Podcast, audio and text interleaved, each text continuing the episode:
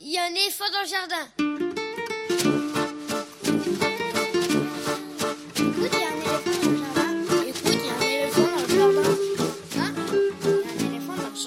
Bonjour, bonjour à toutes et à tous. Véronique Soulet au micro pour l'actualité culturelle des enfants, petits et grands en Île-de-France. Une émission pour tous les adultes qui n'ont pas oublié qu'ils ont d'abord été des enfants.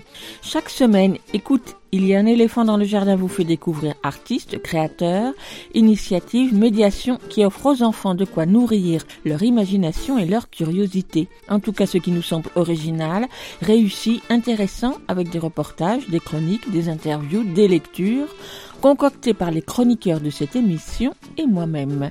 Aujourd'hui, avec moi au fil de l'émission par téléphone interposé. Estelle Laurentin pour sa revue de presse, Elsa Gounod pour sa chronique littéraire et Lionel Chenaille pour sa lecture. Et comme chaque semaine, nous déplorons inexorablement le maintien de la fermeture des lieux de culture, de cinéma et de spectacles vivants et attendons avec lassitude leur réouverture pour vous présenter des créations pour le jeune public. Au programme de l'émission aujourd'hui, on commence avec les petits papiers d'Estelle, la revue de presse quinzomadaire sur les enfants et sur les ados par Estelle Laurentin. Ce sera dans quelques instants. Il y a deux ans, Anne-Sophie Le Picard et Camille Maréchal, deux des chroniqueurs et chroniqueuses cinéma de cette émission, consacraient plusieurs de leurs chroniques au thème Filmer l'enfance. Parmi celles-ci, une rencontre avec Nicolas Livecki, auteur de l'ouvrage L'enfant acteur de François Truffaut à Steven Spielberg et Jacques Doyon. Rediffusion de cet entretien, ce sera dans une petite quinzaine de minutes. Elsa Gounod, libraire jeunesse à Paris, propose sa chronique Grand livre pour petites personnes et ce sera l'avant-dernière chronique de l'émission. Et pour terminer, Lionel Chenaille lit un extrait d'un roman de littérature générale sur le thème de l'enfance. Ce sera quelques minutes avant la fin de cette émission. Vous pouvez suivre l'actualité de l'émission sur les réseaux sociaux, Facebook, Instagram, il y a un éléphant dans le jardin. Vous pouvez écouter et vous abonner au podcast sur toutes les applications habituelles, les grosses comme les petites, mais également sur la plateforme Podcastix, Podcastix, plus écoute, il y a un éléphant dans le jardin. On y trouve photos, liens internet, références citées dans l'émission, et vous pouvez aussi vous y abonner d'un simple clic pour recevoir le programme chaque semaine dans votre boîte mail. Et bien évidemment, l'émission est en rediffusion sur le site de la radio à ligrefm.org.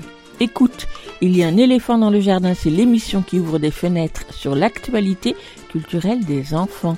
Nous sommes ensemble pour pas loin d'une heure, tout en douceur. Écoute, il y a un éléphant dans le jardin. eh.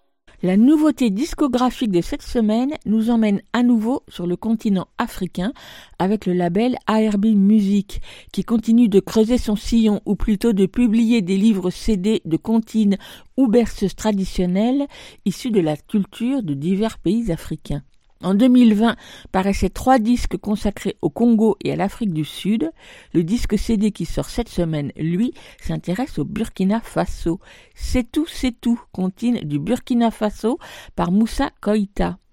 Comme pour chaque disque de cette collection, l'artiste burkinabé a replongé dans son enfance pour faire ressurgir les chansons qui l'ont accompagné durant ses premières années. Moussa Koïta est né à Bobo du Lasso, Burkina Faso, dans une famille de musiciens, une famille de griots. Son père, Aruna Koïta, était clavier et balafoniste dans le groupe de world music Farafina. Moussa Koïta a donc été plongé tout petit dans le monde de la musique, car elle accompagnait son père et chantait dans les nombreuses fêtes, mariages ou baptêmes. Il a appris le chant, les percussions, les instruments traditionnels, puis la guitare et le clavier. Et à 15 ans, apprend-on sur Internet, il avait déjà joué sur toutes les scènes de Bobo du Lasso. Ensuite, il a tourné en Europe en tant que choriste musicien avec la chanteuse Kadi Diarra et depuis quelques années, il est installé à Paris et joue avec plusieurs formations musicales, mais aussi pour des compagnies de danse ou encore pour le théâtre. Et comme il l'écrit lui-même, ses styles sont afrobeat, fusion, reggae, traditionnel africain, blues africain, afro, folk, mais il a collaboré à des projets divers et variés, hip-hop, slam, salsa, musique afro-contemporaine, musique orientale, variété française, jazz, électro. Autant dire que sa palette est large. Pour le disque C'est tout, c'est tout, contine du Burkina Faso, Moussa Koïta reprend une quinzaine de chansons issues de la tradition, celles qui racontent et rythment le quotidien des enfants, mais aussi des adultes, la lessive au bord de la rivière, les marches, les jeux, les berceuses ou les courses au marché.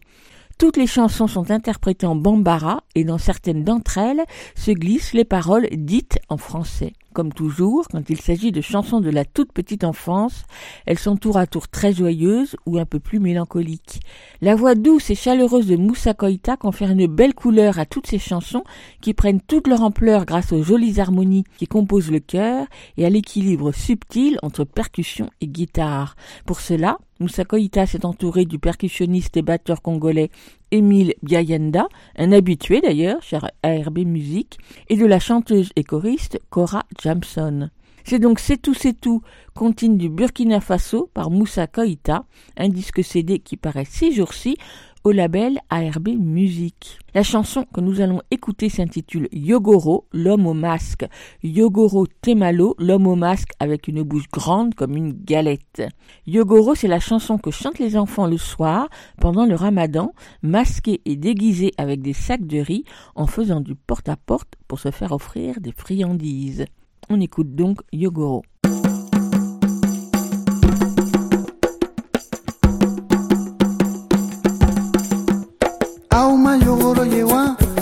ma yogoro yewa yogoro te malo yo yogoro te malo.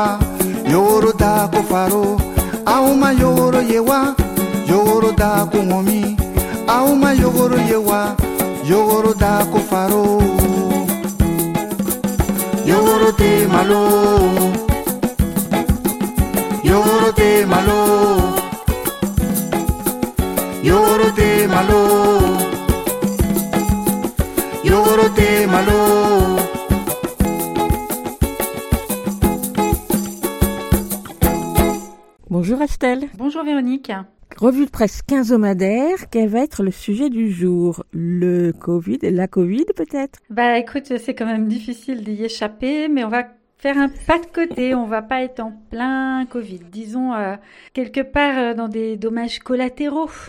Alors on t'écoute. C'est les petits papiers d'Estelle. Les petits papiers d'Estelle, une revue de presse qui parle des enfants et des ados. Et le 14 avril dernier, toute la presse quotidienne ou presque nous le promettait, un forfait psy pour les ados et enfants déprimés. Alors on commence avec le Parisien. Annoncé ce mercredi par Emmanuel Macron, le forfait permettra le remboursement à 100% de 10 séances de psychologue en ville pour des enfants et adolescents de 3 à 17 ans eux aussi sont touchés indirectement par l'épidémie. L'épidémie de Covid-19, bien sûr, troubles alimentaires, refus de l'école, dépression. Le forfait sera activable tout au long de la crise auprès de psychologues partenaires identifiables sur une plateforme et dans le cadre d'un parcours de soins passant par tout médecin qui prescrira ce forfait d'urgence. Bon bah du coup on note deux détails dans cette histoire. D'abord une ordonnance d'un généraliste hein, et ensuite on voit un psychologue de ville. Alors pourquoi de ville? Eh bien ça, la suite de l'article nous le laisse comprendre. Les hôpitaux et centres dédiés sont débordés. Il faudrait doubler, voire tripler les effectifs des soignants, a alerté la chef d'un service de pédopsychiatrie de Reims, dont Emmanuel Macron visitait l'hôpital quand il a fait son annonce. Dans sa ville, dit-elle, il faut maintenant huit mois d'attente pour obtenir un rendez-vous. Eh ben, du coup, forfait ou pas, on n'est pas sorti de l'auberge, d'autant que les jeunes ne sont pas les seuls à être touchés. Selon les enquêtes menées par Santé publique France depuis un an, la proportion de Français rapportant des états anxieux ou dépressifs a fortement augmenté depuis le premier confinement et se maintient à un niveau élevé depuis, touchant près d'un tiers de la population. Bon, donc Véronique, si tu te sens un peu flagada, raplapla, tristounette, voire carrément flippée, enfin bref, pas positive, positive en ce moment, eh ben pas de panique, c'est normal. T'as pas entendu un truc bizarre Si, Qu'est-ce que c'est? C'est le gaz. C'est le gaz dans l'appartement en dessous. Des fois, il y a des fuites, alors ça s'accumule. Puis s'il y a une étincelle, ça explose. C'est normal. Voilà, dit- comme le dit Ariski, c'est normal, il suffit donc de le savoir. Alors le journal Le Monde renchérit Covid-19, un forfait psy pour les enfants et les adolescents déprimés, annonce Emmanuel Macron. Et le journal ajoute qu'il y aura des assises de la psychiatrie et de la santé mentale cet été. Et que début décembre, quatre psychiatres et une psychanalyse réputée avaient appelé le gouvernement à passer à l'action pour que tous les Français qui en éprouvent le besoin puissent accéder à des soins psychiatriques. Et sur Europe 1, la matinale n'avait pas attendu l'annonce présidentielle pour titrer fin février Covid-19, les services de pédopsychiatrie débordés depuis le début de la crise, interviewant une nouvelle membre du conseil scientifique pédopsychiatre qui affirmait le système de pédopsychiatrie était déjà très saturé. Là, c'est extrêmement difficile de trouver ne serait-ce qu'une place d'hospitalisation. On peut passer des heures, des après-midi entières à chercher une place. Les confinements successifs ont eu un effet délétère sur la santé mentale des plus jeunes, installant une forme de lassitude virant parfois aux troubles psychologiques. En mars déjà, Le Monde publiait une tribune de professionnels de la psychiatrie des plus jeunes intitulée Sommes-nous vraiment prêts à trier les enfants et adolescents suicidaires? Comment répondre à ce dilemme impossible? Trier les enfants et adolescents que l'on va hospitaliser après un geste ou une intentionnalité suicidaire forte. Si les actes ou idées suicidaires des jeunes ont diminué pendant le premier confinement, ils déferlent depuis l'automne, peut-être à la faveur d'un discours fataliste sur une jeunesse sacrifiée. La seconde vague psychiatrique nous submerge et nous, les pédopsychiatres, psychiatres, psychologues, acteurs du soin psychique, avec l'aide précieuse des pédiatres, alertes lancées depuis longtemps écopons la catastrophe annoncée mais désormais quotidienne. Or, un geste ou une intention suicidaire chez un enfant ou un adolescent marque une détresse qui doit être immédiatement entendue et accompagnée. Pour ce faire, il faut du temps, une écoute, un espace, et celui de l'hôpital est un nécessaire refuge à l'abri des turbulences. Alors en remontant un peu plus encore le temps, on trouve en juillet dernier un article dans Libération qui cherche les origines de cette situation, intitulé lui aussi Pédopsychiatrie, non au triage des enfants. Le constat était déjà unanime et la dégradation du système de santé reconnue. À la suite des restrictions qui ont frappé l'hôpital depuis des lustres, il était de notoriété publique que la psychiatrie était naufragée. Elle avait souvent servi de variable d'ajustement à des politiques gestionnaires par trop aveugles. Et en son sein, les manques les plus criants concernaient la pédopsychiatrie, déshéritée parmi les déshérités. La pandémie est passée par là, avec sa dérégulation de nos vies confinées. Elle a mis en évidence, en les exacerbant, tous les écueils que peuvent rencontrer tant de jeunes, pris dans des contextes inédits, incertains et anxiogènes. Les équipes de psychiatrie sont familiarisées avec ces difficultés. Au sein de structures débordées, elles les accueillent tous les jours et constatent leur incidence croissante. L'ensemble de ces complications rencontrées par les jeunes confrontent les équipes chargées de les recevoir en CMP comme en CMPP à des situations plus que tendues, dans lesquelles les professionnels tentent, malgré l'exiguïté de leurs moyens, de prioriser les cas les plus urgents tout en assurant les soins médico-psychologiques de tous. Bon, bon, bon, bon, bah ça partait pas mal notre histoire de psy gratos pour les enfants, mais c'est pas sûr que ça suffise à remonter le moral des troupes.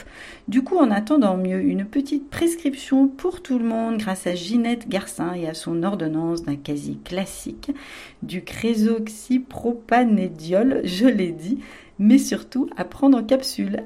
Allez, bon courage à tous et à dans 15 jours.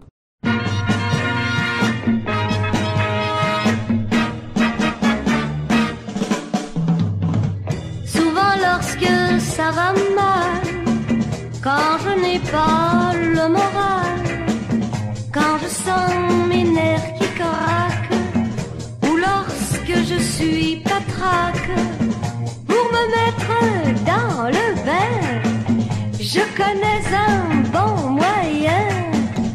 Dans un verre d'eau sucrée, je prends pour me remonter. Du silicate anhydrique, le magnésium, du pas du sulfogaiacolate de potassium, du glycérohydrate monoammoniacal, du bichlorhydrate de l'orthodioxybenzène du gazoxypropanédiol en ampoule, de l'aminophénylsulfonatrophétamide, de l'hexachlorocycloïque sanesculoside, de l'acide allylisopropylbarbiturique, de l'éthabenzyle ammoniocopyl phosphorique, de l'acétylaméniphénylarcinazole, du gazoxypropanédiol en capsule.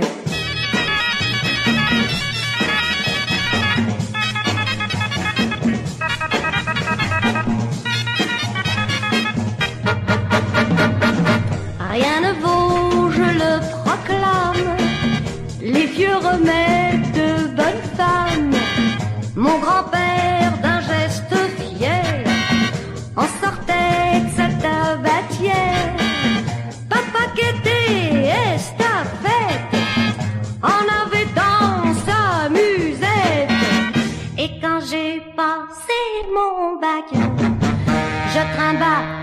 dans mon sac. Ah du silicate anhydrique de magnésium, du poids du sulfogaiacolate de potassium, du glycérohydrate monoammoniacal, du bichlorhydrate amylénique officinal, de l'orthodioxybenzène autocophérol, du gazoxypropanédiol en ampoule, de l'aminophénylsulfonatrophétamide, de l'hexachlorocycloïque sanesculoside, de l'acide allylisopropylbarbiturique, de l'éthabenzyle ammoniocopyl phosphorique, de l'acétylaméniphénylarcinazole, du gazoxypropanédiol en capsule.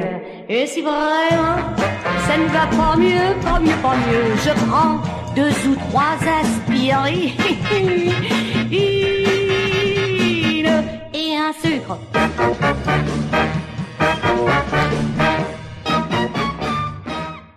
Vous écoutez Aligre FM sur 93.1.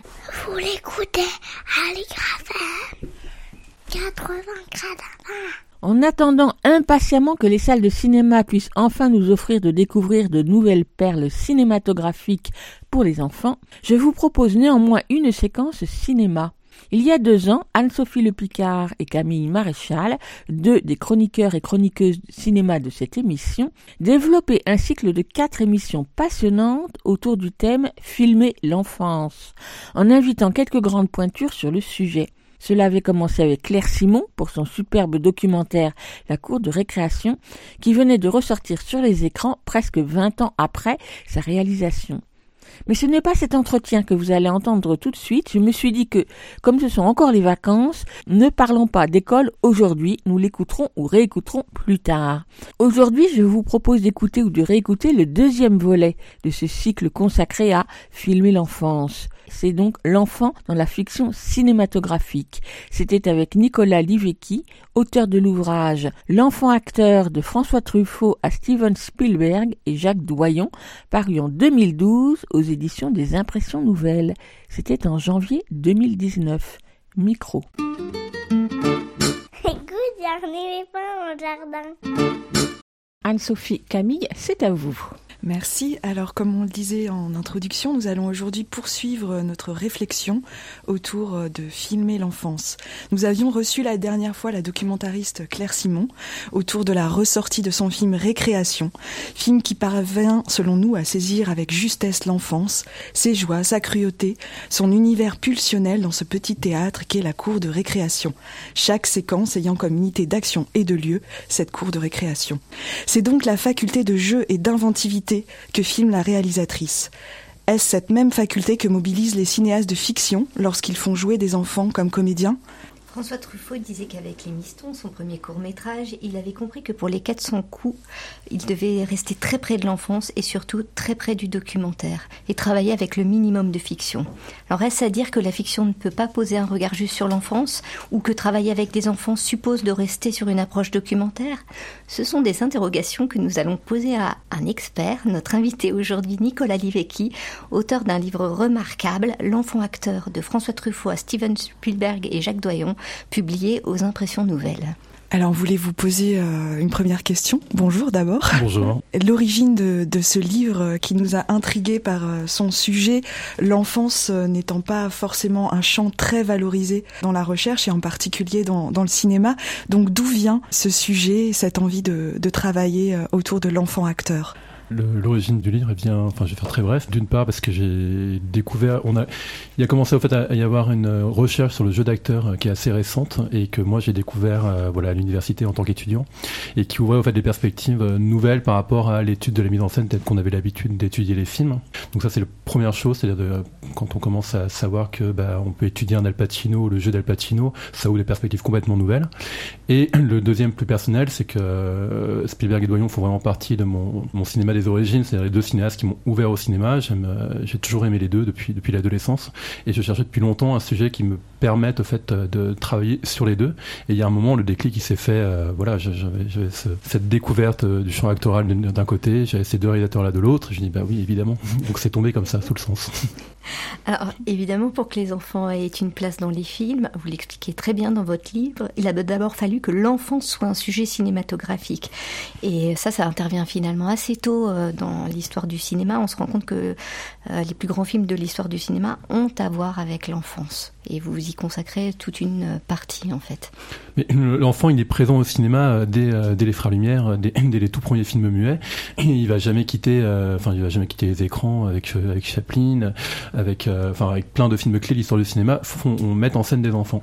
Ce qui change, c'est que pendant toute toute l'histoire du cinéma, qui est un art quand même assez jeune, si l'enfant est, au centre parfois de quelques filmographies, je pense à un Ozo, à un Comencini ou à un Truffaut, euh, sont des réalisateurs qui vont faire plusieurs films sur mais ce qui nous intéresse, c'est l'enfance. Ce qui change à partir de Spielberg et de, Doyon, de ces deux réalisateurs-là, c'est que ce n'est plus l'enfance comme thème, la nostalgie, etc., qui les intéresse, c'est de travailler avec les enfants, et notamment de travailler avec les enfants sur euh, la, la, relation metteur en scène et comédien, et sur ce, travail de jeu d'acteur et de direction d'acteur. C'est ce qui fait que ce sont vraiment deux pionniers, au fait, en, en matière de direction d'acteurs avec des jeunes comédiens, c'est qu'ils vont faire leur filmographie autour de ces idées-là et non plus seulement comme l'enfance comme sujet, ce qui n'est pas euh, et chez Doyon et chez Spielberg, même si euh, un film comme E.T. ou comme Ponel sont des, des, grands films sur l'enfance, mais euh, les enfants sont beaucoup plus présents que euh, sur les seuls films sur l'enfance, ils peuvent toute leur filmographie. Même si à Hollywood, euh, sûrement, les enfants étaient plutôt considérés comme des acteurs professionnels. Il y a eu toute cette vague d'enfants, d'enfants stars avec les Charlotte Temple, etc. à partir des années 30, d'enfants stars, mais qui étaient des enfants formés, c'est des enfants qui avaient effectivement une professionnalisation pour être euh, l'égal de partenaires adultes euh, professionnels et très souvent qui servait au fait de faire valoir à des comédiens adultes professionnels. Mais on demandait à des enfants de, de singer, si on prend un terme péjoratif, mais en tout cas de travailler à la manière des adultes, en tout cas de se mettre au diapason des comédiens adultes. Ce qui change avec Spielberg, parce qu'on reste dans le cinéma hollywoodien, c'est que c'est l'inverse qui se produit. C'est-à-dire qu'on commence à repenser euh, la production, euh, le jeu, enfin la production, la fabrication et la direction d'acteurs, non plus en fonction de, des adultes qui font le tournage, mais en fonction tout centré autour euh, des jeunes acteurs. Et euh, en production, le fait que E.T. soit tourné dans la continuité, c'est-à-dire de la première scène, dans la continuité narrative du film, et non pas dans le désordre comme se fait un film hollywoodien classique, c'est une révolution. Mm. C'est une révolution et qui est faite pour l'enfant acteur. Alors on va revenir euh, plus précisément sur les œuvres de Jacques Doyon et Steven Spielberg euh, dans un, un second temps, mais on va aussi s'intéresser à l'œuvre d'un cinéaste qui est vraiment au, au, cœur de votre livre et qui a influencé ces deux réalisateurs, à savoir François Truffaut, décidément, qui ne nous quitte pas, puisqu'on en parlait en introduction de nos, de nos deux épisodes sur Filmer l'enfance. Et donc François Truffaut que vous décrivez comme un pionnier en matière de représentation des enfants dans le, dans le cinéma moderne moderne et on va tout de suite euh, on va tout de suite écouter un petit extrait de son film L'argent de poche avec justement euh, des acteurs enfants. Bon écoute Sylvie, ce n'est pas compliqué. Hein. Ou alors tu prends ce sac là, ou alors tu sais ce qui va se passer Nous allons aller au restaurant, ta mère et moi, et nous allons te laisser ici toute seule. Ça m'est égal. Ça t'est égal. Tu t'obstines. Bien. Tu sais Sylvie, il est encore temps, hein Tu n'as pas changé d'avis? Oh mais tant pis.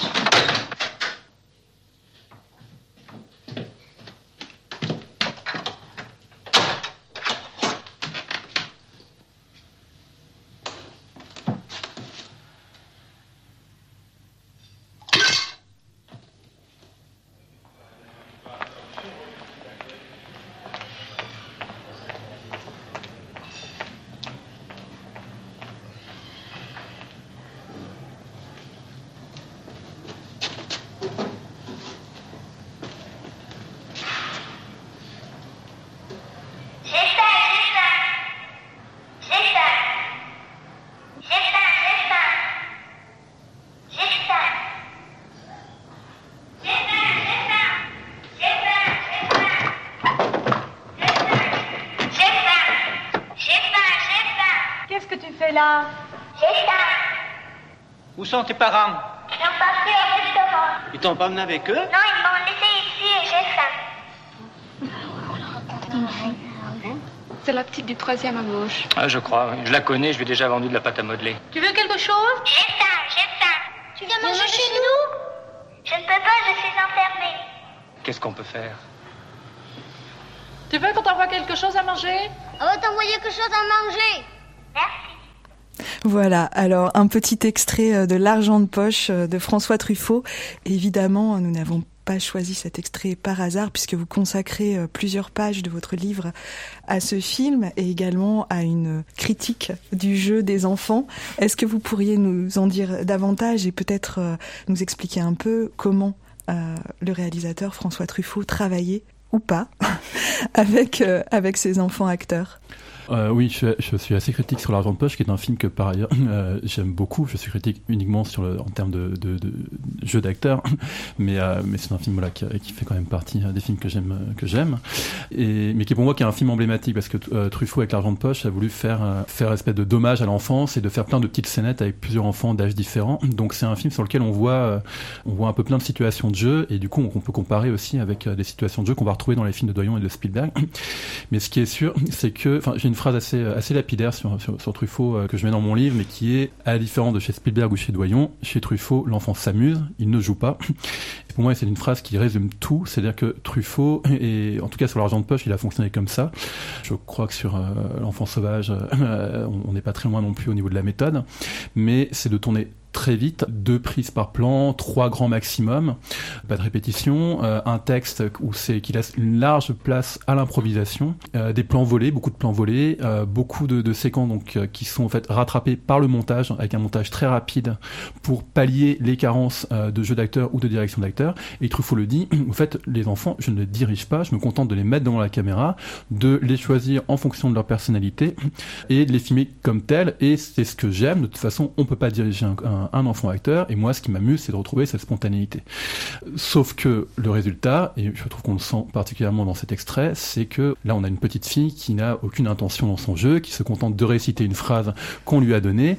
J'ai faim, j'ai faim, sans aucune intonation. Et voilà, on est très très loin de l'art du jeu d'acteur. Oui, d'autres cinéastes ont eu cette même approche avec euh, Piala dans Le Garçu où il filme son fils, euh, il le met devant la caméra et il l'observe en fait, il le capte tel quel. Voilà, et puis là, je pense qu'il y a une petite différence par rapport à Truffaut, c'est qu'il ne met pas son fils dans un... Dans, enfin, il y, a- une fiction dans, dans Le Garçu, mais il- on sent que ce qui l'intéresse, c'est de capter vraiment, de- d'enregistrer au fait euh, euh, son enfant, alors que chez Truffaut, ce sont quand même des situations de jeu. C'est là où, le- où c'est encore plus paradoxal, c'est que c'est quand même des mini-fictions, enfin, c'est des petites scénettes, mais c'est quand même de la fiction. Mais c'est quand même du niveau d'un spectacle de- d'école de, fin d'année. On- oui, si on, on est un peu franc, l'argent de poche, c'est ça, Et je pense à la scène de l'avare, ça va pas très loin là-dessus. Donc on n'est même pas dans le documentaire, on est quand même dans un jeu, euh, dans un jeu un peu, euh, un peu théâtral, mais qui est un jeu, oui, du niveau de spectacle, euh, enfin de, sans, sans, je suis pas péjoratif du tout, mais je dis en tout cas de ce qu'on peut faire de, plus facile avec un enfant quand on lui demande de vas-y récite un, une tirade, quoi.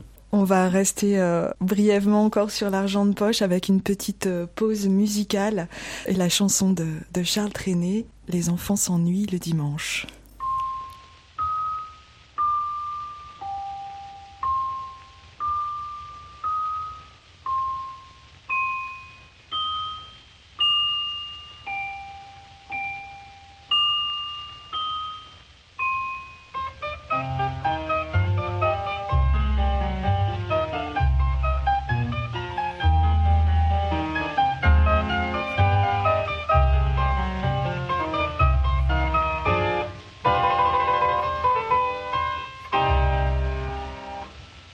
Enfants s'ennuient le dimanche.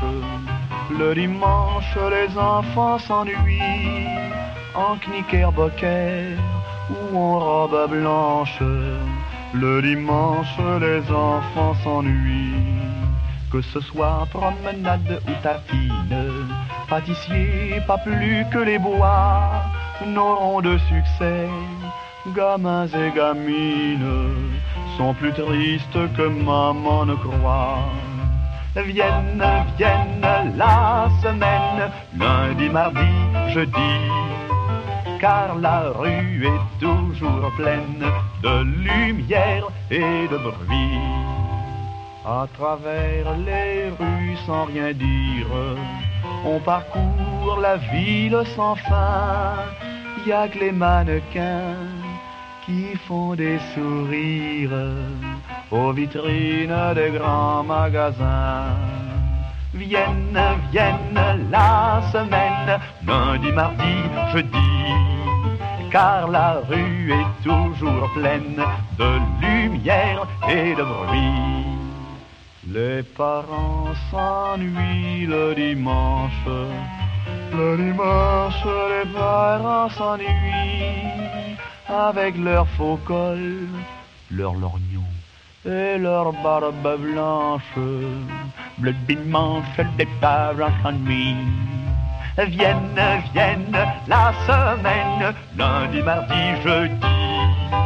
Car la rue est toujours pleine de lumière et de bruit. Vous écoutez Aligre FM sur 93.1. En janvier 2019, Anne-Sophie Le Picard et Camille Maréchal, deux des chroniqueurs et chroniqueuses cinéma de cette émission, recevaient Nicolas Livecki, auteur de l'ouvrage L'enfant acteur de François Truffaut à Steven Spielberg et Jacques Doyon, paru en 2012 aux éditions des Impressions Nouvelles. Nous poursuivons la rediffusion de cet entretien. Oui, donc Nicolas, vous venez nous expliquer que pour Truffaut, donc les enfants quasiment n'ont pas besoin de jouer. Hein, c'est vraiment le découpage chez lui qui permet euh, la fiction. En revanche, vous vous défendez l'idée qu'il y aurait une troisième voie, en fait, que l'enfant peut véritablement être un acteur, qu'il possède même des dispositions naturelles pour jouer. Et là, évidemment, on entend toute la polysémie euh, du terme jouer, que l'enfant peut justement jouer parce qu'il joue déjà dans la, réel.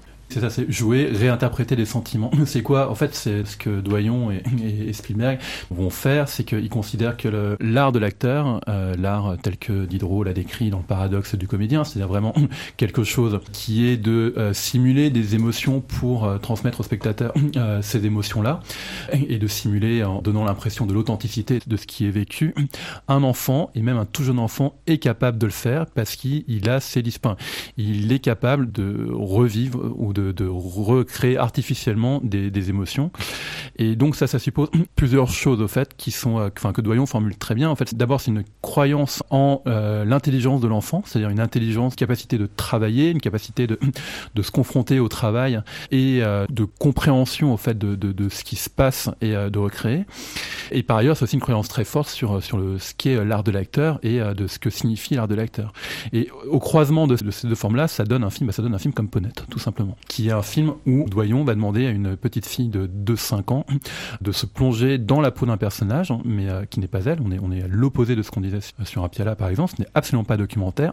D'interpréter un personnage qui n'est pas elle, qui est un personnage qui est en train de vivre un deuil, qui est en train de vivre quelque chose de très triste, et scène après scène, de faire vivre ce personnage et de faire vivre ses émotions. Et Ponette, c'est ça. C'est comment prendre une jeune petite fille de 5 ans et lui demander d'interpréter un personnage. Donc vous les avez euh, cités à plusieurs reprises, euh, ces deux réalisateurs donc, dont le travail est au cœur de votre livre.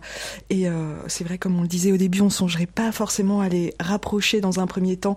Donc Steven Spielberg, euh, voilà, réalisateur américain, familier des projets à gros budget, et Jacques Doyon, euh, auteur français, héritier de la nouvelle vague en partie. Spielberg aussi est un héritier de la nouvelle vague. Attention. Comment? Spielberg aussi est un héritier de la nouvelle voilà, vague. bon, je, c'est reste dans la vulgarisation, donc je simplifie un peu les choses et euh, vous m'en excusez. Mais en tout cas, effectivement, tous deux ont été fortement euh, influencés par François Truffaut, hein, donc euh, dont on décrivait le, le, travail euh, auparavant. Et comme vous le disiez, donc il se différencie par euh, cette confiance en l'enfant et sa légitimité à jouer. Un travail qui passe aussi par euh, des moments de casting. Et on va tout de suite écouter un extrait du casting d'E.T. où on entend le jeune Henry Thomas qui va donc interpréter ensuite le personnage. Donc l'extrait est évidemment euh, en anglais, avec donc un échange entre ce jeune apprenti comédien, là qui candidate au rôle, et le comédien qui lui donne la réplique. Is it true? Is there an alien in this house? Yes, sir. Well, as you know, I am from the government. I'm part of the United States government, and I am empowered to take that alien with me. But you can't take him away. He's mine. Well, but the government is bigger than you are, Elliot.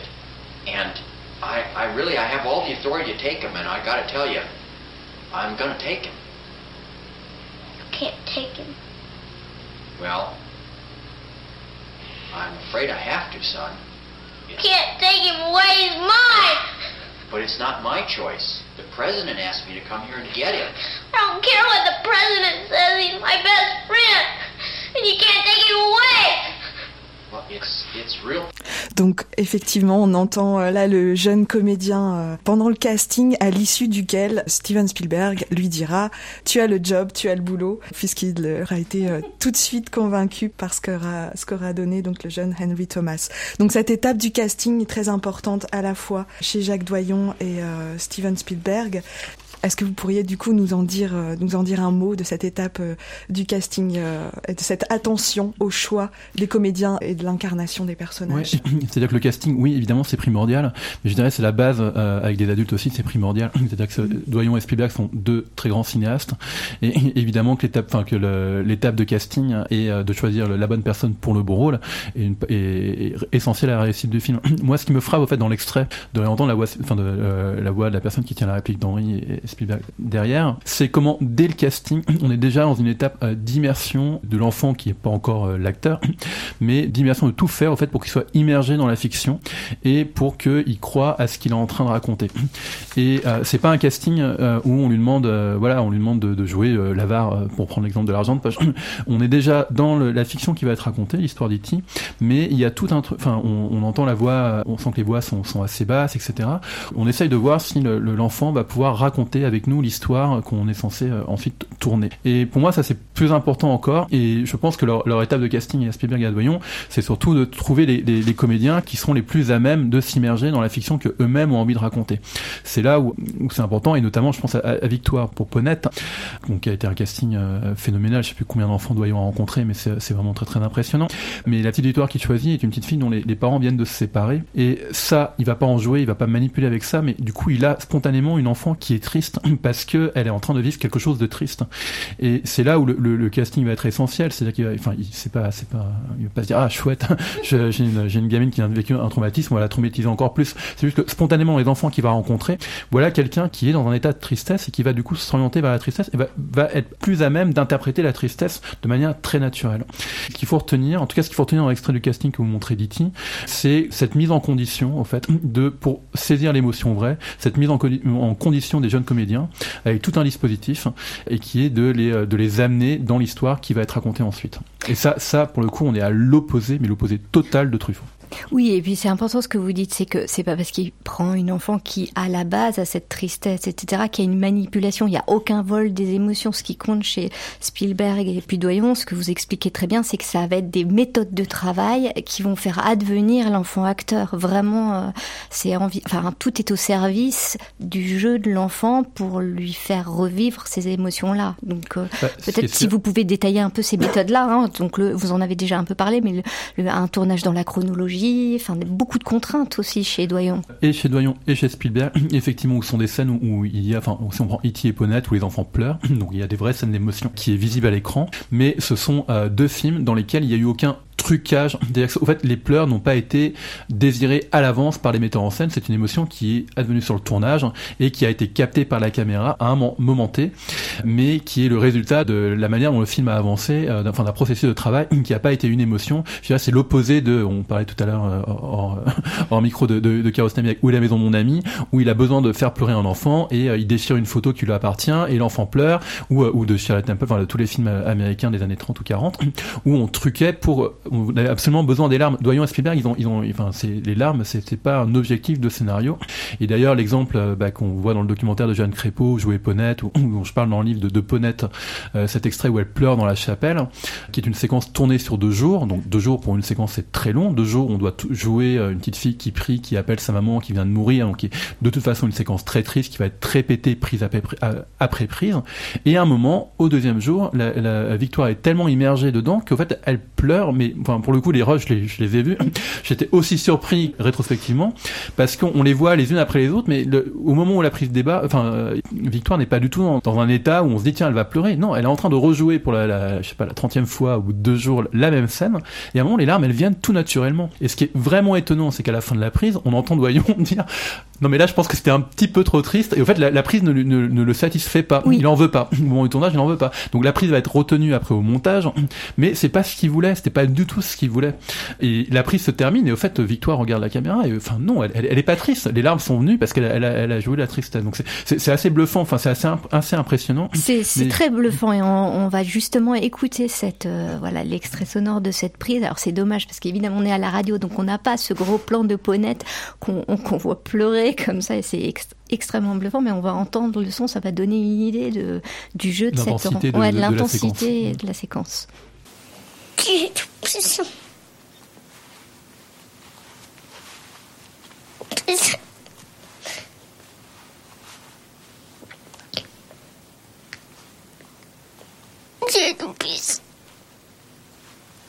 Disais que ma maman est morte.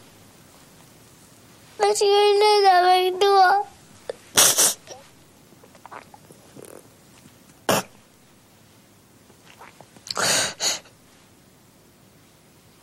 Et je parlais avec ma maman.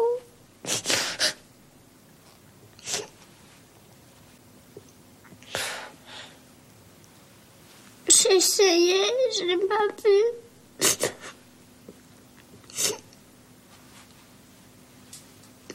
Elle m'a jamais répondu.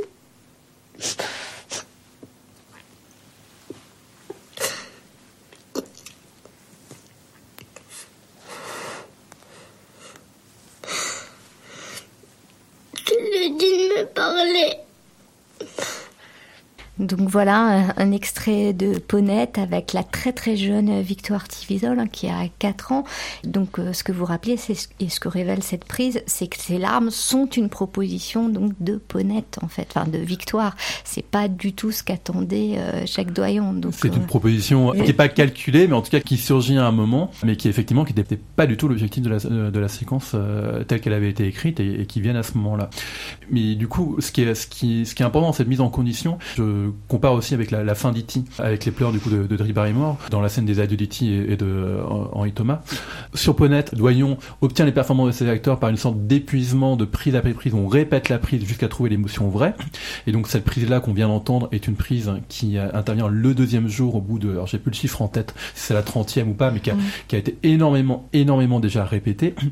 Chez Spielberg pour E.T., alors quand je disais tourner dans la chronologie, euh, dans la chronologie, c'est une méthode qui est complètement à l'inverse de ce qui se fait dans la production, euh, enfin à part pour les tout tout petits budgets, mais qui une, aberration euh, de production, de tourner dans la chronologie un, film, et c'est une aberration. Parce qu'évidemment un tournage ça doit être pragmatique, il faut il faut faire des économies, donc il faut tourner les séquences, les tournages de jour d'abord, puis les tournages de nuit, euh, en fonction des décors, en fonction de la disponibilité des comédiens, jamais évidemment dans le sens du récit. Et Doyon le font avec systématiquement avec leurs enfants acteurs, parce que ça permet du coup à l'enfant, euh, au jeune comédien de s'immerger progressivement dans, dans, dans son personnage, et puis ça donne aussi des dispositions particulières, c'est-à-dire que E.T., toute l'émotion, elle est euh, dans la dernière séquence qui est, pour ceux qui n'ont pas vu le film, le départ de E.T. dans l'espace, qui dit au revoir euh, avec les enfants qu'il a rencontrés. Et donc cette scène-là a été tournée le tout dernier jour du tournage. Donc il faut voir que au bout de deux mois de tournage, c'est aussi le dernier jour de travail pour ces comédiens. Et bah forcément, je, enfin, pour tous ceux qui ont euh, accompagné les colonies de vacances, tout le monde sait qu'au bout d'une semaine ou deux semaines de vacances, le dernier jour, le moment du départ, bah, tous les gamins sont en larmes parce que c'est le dernier jour. On est un peu dans le même dans le même dispositif, c'est-à-dire que là, les comédiens sont à fleur de peau aussi parce qu'ils ont vécu un moment un moment assez intense, qu'ils ont aimé, qu'ils ont apprécié ce moment, qu'ils étaient entre eux, et que du coup le- cette scène de au revoir euh, dans la fiction euh, à ces personnages-là, c'est aussi eux le, le revoir de cette expérience et de ce qu'ils ont vécu entre eux. Et c'est là toute, l'intelligence d'un Spielberg ou d'un Doyon, c'est qu'ils savent que euh, ce qui se passe autour du tournage est aussi important que le, le- scénario, euh, que le scénario, ce qui est écrit au fait. Et en même temps, les comédiens, euh, même très très jeunes, vous l'expliquez très bien aussi, savent toujours euh, où ils sont et ce qu'ils font. C'est-à-dire que la petite Ponette, parle de larmes de film. Pour elle, ce sont ses larmes de film. Elle Bah, a cette ça, expression très jolie, je trouve. Enfin, c'est quelque chose qui donc bah, pour le coup qui est Mm. aussi commun à Spielberg et le Voyant, c'est de toujours faire attention, euh, enfin toujours de protéger leurs leur comédiens pour pas qu'il y ait de confusion entre la fiction et la, ré- et la réalité.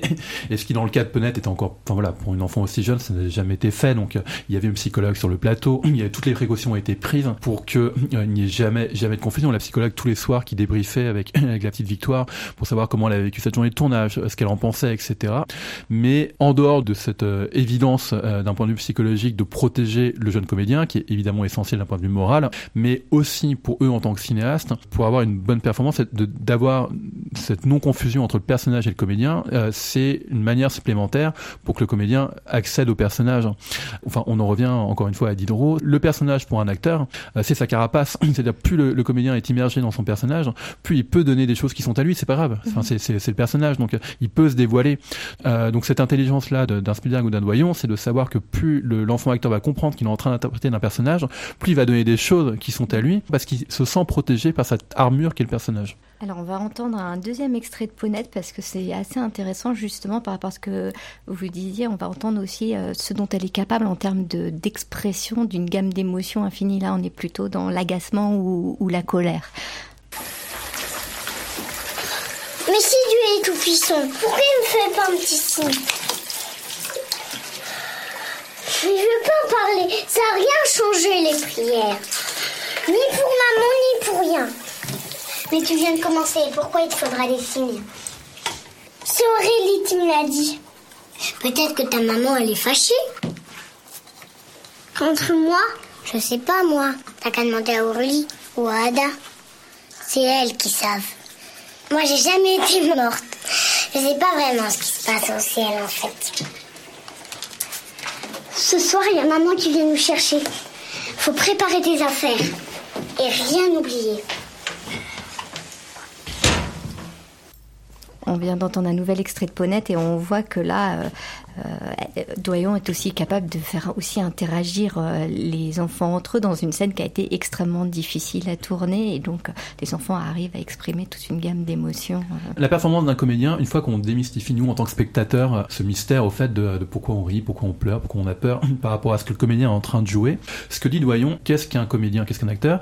C'est quelqu'un qui euh, est en train de simuler des émotions. Et ces émotions-là, pour Doyon, c'est simple. À 5 ans, un enfant, même à 5 ans, a déjà traversé toute une foule d'émotions. Euh, la colère, il connaît par cœur. La jalousie, il connaît. La tristesse, évidemment, il connaît. Euh, le sentiment amoureux, il connaît également. Toutes les gammes d'émotions qui vont composer la palette d'un comédien, l'enfant les a traversées. Donc, puisqu'il les a traversées, il, il est capable de les resimuler. C'est là la, la révolution Doyon, en quelque sorte, c'est euh, de ce postulat-là, en disant qu'est-ce qu'un comédien? C'est quelqu'un qui est capable d'interpréter toute une gamme d'émotions. Un enfant, même très jeune, est déjà passé par cette gamme d'émotions. Donc, je ne vois pas pourquoi un enfant ne pourrait pas réinterpréter ces émotions au cinéma.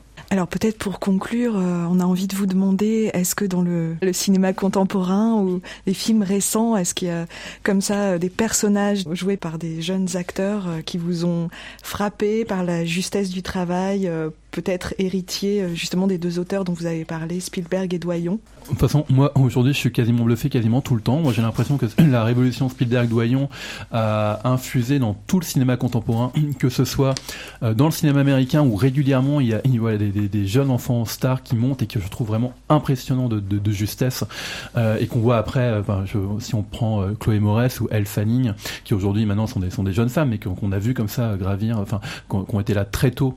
C'était évident qu'elles qu'elles allaient percer. Et dans le cinéma, dans le cinéma euh, français ou étranger, ou je pense euh, dans le cinéma japonais, avec tous les films de, de Koreeda, de voilà, où on sent l'influence de Doyon, je pense euh, très clairement. Et dans le cinéma français, si on prend Amanda de Michael euh, moi, moi je suis bluffé vraiment régulièrement maintenant. Aujourd'hui, j'ai l'impression que tous les, jeunes réalisateurs ou tous les, enfin tous les réalisateurs contemporains ont, accepté cette idée-là que, et d'ailleurs on le voit même dans les génériques de, dans les génériques des films où, où les enfants acteurs sont nommés à l'égal des adultes, mais ils ont accepté cette idée que un comédien en l'enfant est un comédien à part entière. Et du coup, bah, il se trouve que moi, en tant que spectateur, je suis bluffé quand même assez régulièrement. Voilà. Bon, bah, ce sera le mot euh, de la conclusion. Merci beaucoup, Nicolas Livecki. Donc, on renvoie à votre livre L'enfant acteur de François Truffaut à Steven Spielberg et Jacques Doyon, dont on a largement parlé. Et pour euh, finir, on va donc entendre euh, la chanson des malheurs de Sophie de Christophe Honoré pour illustrer un petit peu notre, notre échange. Merci beaucoup. Et merci Anne-Sophie, merci Camille. On vous retrouve dans quelques temps, un mois, deux mois, pour continuer ce cycle autour de filmer l'enfance. Merci à tous les trois.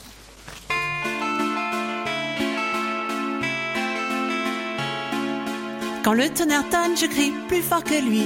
J'emmène ma bonne pour danser sous la pluie. Et quand le vent souffle, pas de moufle à mes doigts.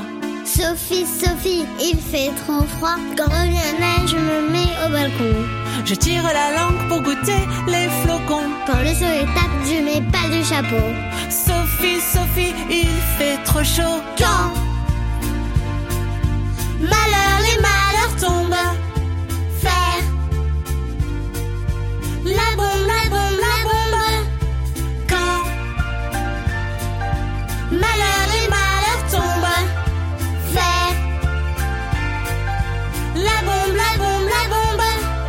Quand l'orage gronde, je garde pas la chambre.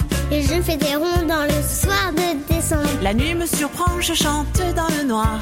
Sophie, Sophie, il est trop tard. Quand mon cœur se serre, je me laisse pas aller.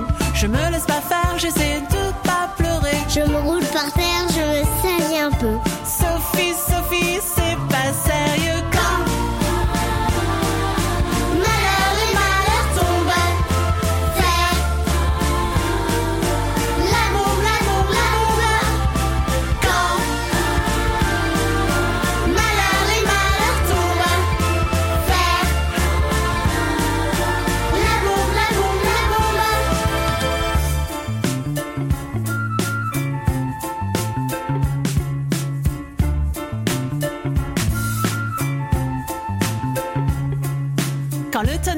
je crie plus fort que lui.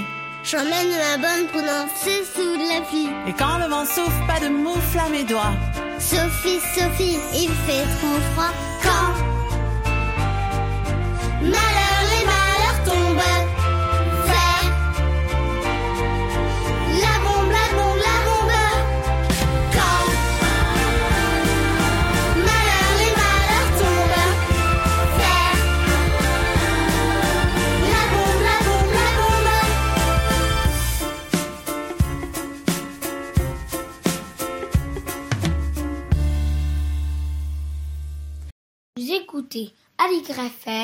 Sur 93.1.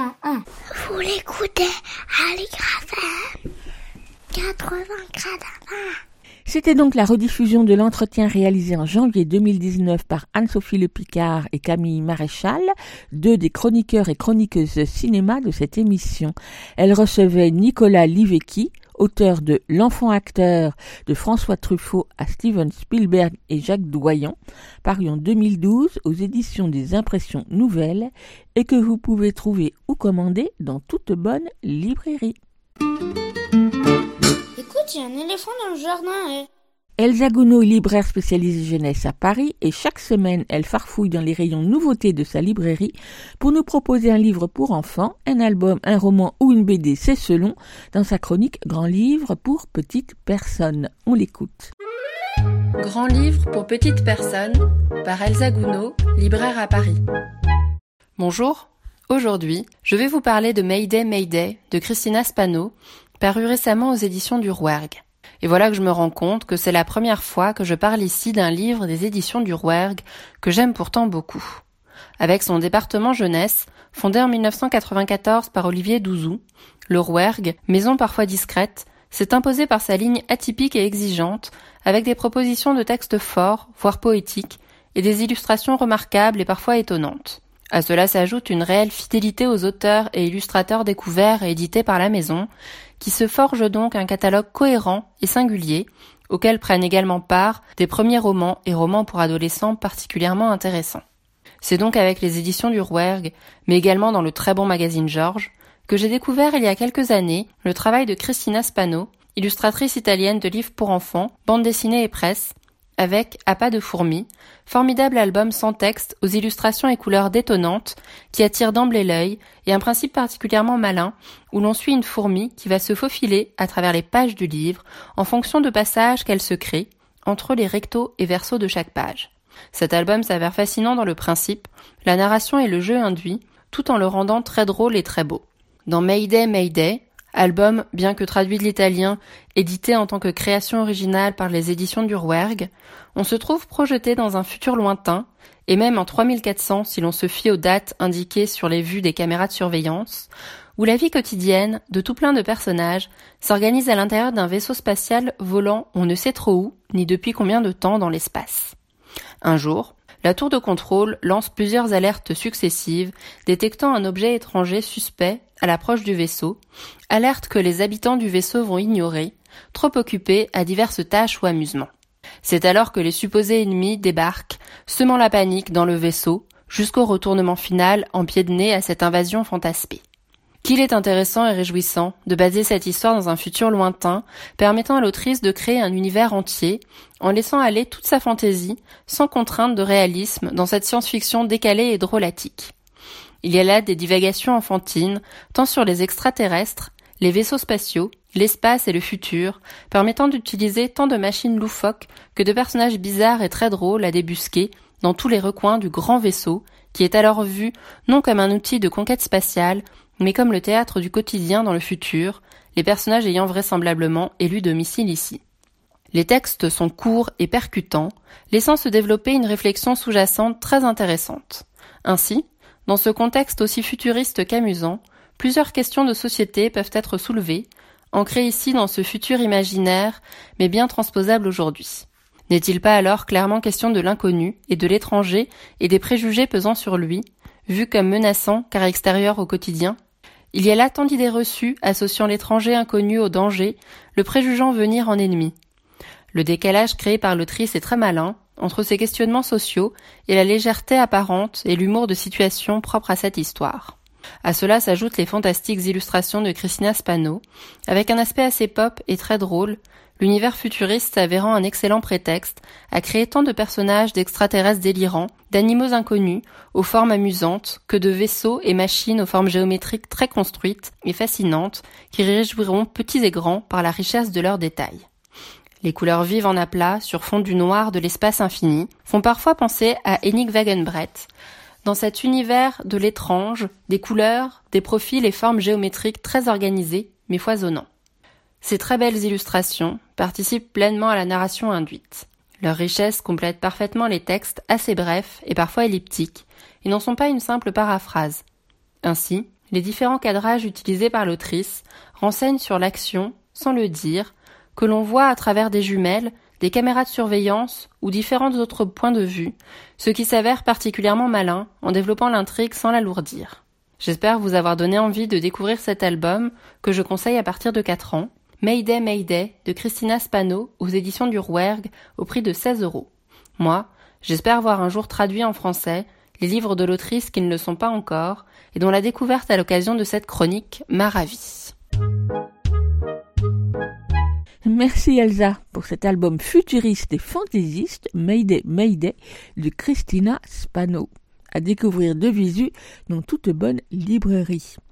Et avant de retrouver Lionel pour sa lecture, je vous propose d'écouter un second extrait du disque du jour C'est tout, c'est tout de Moussa Koïta, une belle composition musicale pour guitare, intitulée Sini, demain.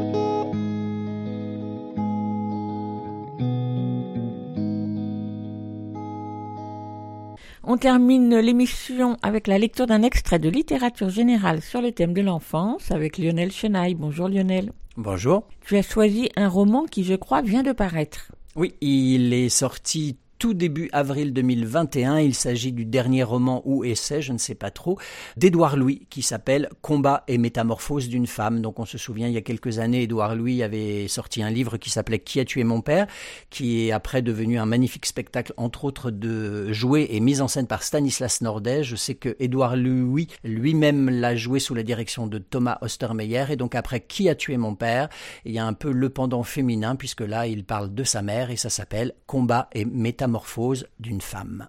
Tu vas lire le début? C'est pas tout à fait le début, oui, c'est dans les premières pages du livre, effectivement.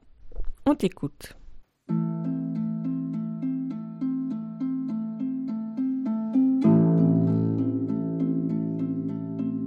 Le jour de la dispute avec mon petit frère.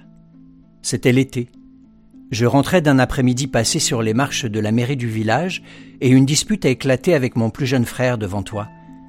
Au milieu des cris et des injures, mon frère m'a dit en cherchant l'intonation la plus blessante possible, de toute façon tout le monde se fout de ta gueule derrière ton dos dans le village, tout le monde dit un pédé. Ce n'est pas tellement ce qu'il a dit qui m'avait blessé, ou le fait que je savais que c'était vrai, mais le fait qu'il l'avait dit en ta présence. J'ai marché jusque dans ma chambre, j'ai saisi la bouteille de sable coloré posée sur mon armoire, je suis revenu vers mon petit frère et je l'ai fracassé sur le sol devant lui. C'était une bouteille qu'il avait confectionnée à l'école. L'institutrice avait proposé aux enfants, dans sa classe, de plonger des grains de sable dans des colorants, puis de remplir des bouteilles de coca avec ces grains pour en faire des objets multicolores. Elle avait demandé à mon petit frère pour qui il voulait faire sa bouteille, et c'est moi qui l'avais choisi. C'était pour moi qu'il s'était donné du mal, pour moi qu'il avait passé une journée entière à fabriquer cet objet. Quand j'ai fracassé la bouteille à ses pieds, il a poussé un cri aigu et il a pleuré le visage invisible tourné contre la banquette du canapé. Tu t'es approché de moi, tu m'as donné une gifle, et tu m'as dit que jamais tu n'avais vu un enfant aussi cruel. Je regrettais déjà mon geste, mais je n'avais pas pu me retenir. J'en avais voulu à mon petit frère d'avoir, devant toi, dévoilé quelque chose de moi, de ma vie, de mes souffrances. Je ne voulais pas que tu saches qui je suis. Pendant toutes les premières années de ma vie, j'ai vécu dans la terreur que tu me connaisses. Quand au collège des rencontres étaient organisées entre les parents et les professeurs, contrairement aux autres enfants qui avaient de bons résultats, je faisais en sorte que tu ne le saches pas. Je cachais les convocations, je les brûlais. Quand à la fin de l'année un spectacle était présenté dans la salle des fêtes du village avec des sketchs, des chansons, des chorégraphies, les autres enfants faisaient venir leurs parents et toute leur famille. Moi, je faisais tout ce que je pouvais pour organiser ton absence. Je te disais que les danses et les chants seraient sans intérêt, j'inventais des problèmes techniques, je ne te donnais pas les vraies dates du spectacle. Je te mentais. Plus tard, j'ai découvert cette image si souvent répétée dans les films ou dans les séries à la télévision d'un enfant qui attend sur scène de voir ses parents apparaître dans la salle pour admirer le spectacle qu'il a préparé en pensant à eux pendant l'année, avec acharnement et je ne me suis reconnu ni dans l'attente, ni dans la déception de leur absence, comme si toute mon enfance, au fond, avait été vécue à l'envers. Je ne voulais pas que tu saches qu'à l'école, les autres enfants refusaient d'être amis avec moi, parce que être l'ami de celui qui était perçu comme le pédé aurait été mal vu. Je ne voulais pas que tu saches que plusieurs fois par semaine, deux garçons m'attendaient dans le couloir de la bibliothèque de cette même école pour me gifler et me cracher au visage me punir d'être ce que j'étais. C'est vrai que t'es une pédale? Je ne voulais pas que tu saches qu'à neuf ou dix ans déjà, je connaissais le goût de la mélancolie et du désespoir, que j'étais prématurément vieilli par ces sentiments en moi, que chaque matin, je me réveillais avec ces questions dans la tête. Pourquoi est-ce que j'étais la personne que j'étais? Pourquoi est-ce que j'étais né avec ces manières de fille? Ces manières que les autres identifiaient, et ils avaient raison, comme la preuve de mon anormalité. Pourquoi est-ce que j'étais né avec ce désir pour les autres garçons et pas pour les filles, comme mon père et mes frères? Pourquoi est-ce que je n'étais pas quelqu'un d'autre? La fois où, plusieurs années après tout ça, au cours d'une dispute, je t'ai dit que j'avais détesté mon enfance, tu m'as regardé comme si j'étais fou, et tu m'as dit Mais tu souriais tout le temps. Comment est-ce que j'aurais pu te reprocher ta réaction ce jour-là? Puisqu'elle était en quelque sorte le signe de ma victoire, du fait que j'avais réussi pendant tout ce temps à te maintenir dans l'ignorance de ce qu'était ma vie, et à t'empêcher, au bout du compte, de devenir ma mère. Les premières pages de cette histoire auraient pu s'appeler Lutte d'un fils pour ne pas devenir fils.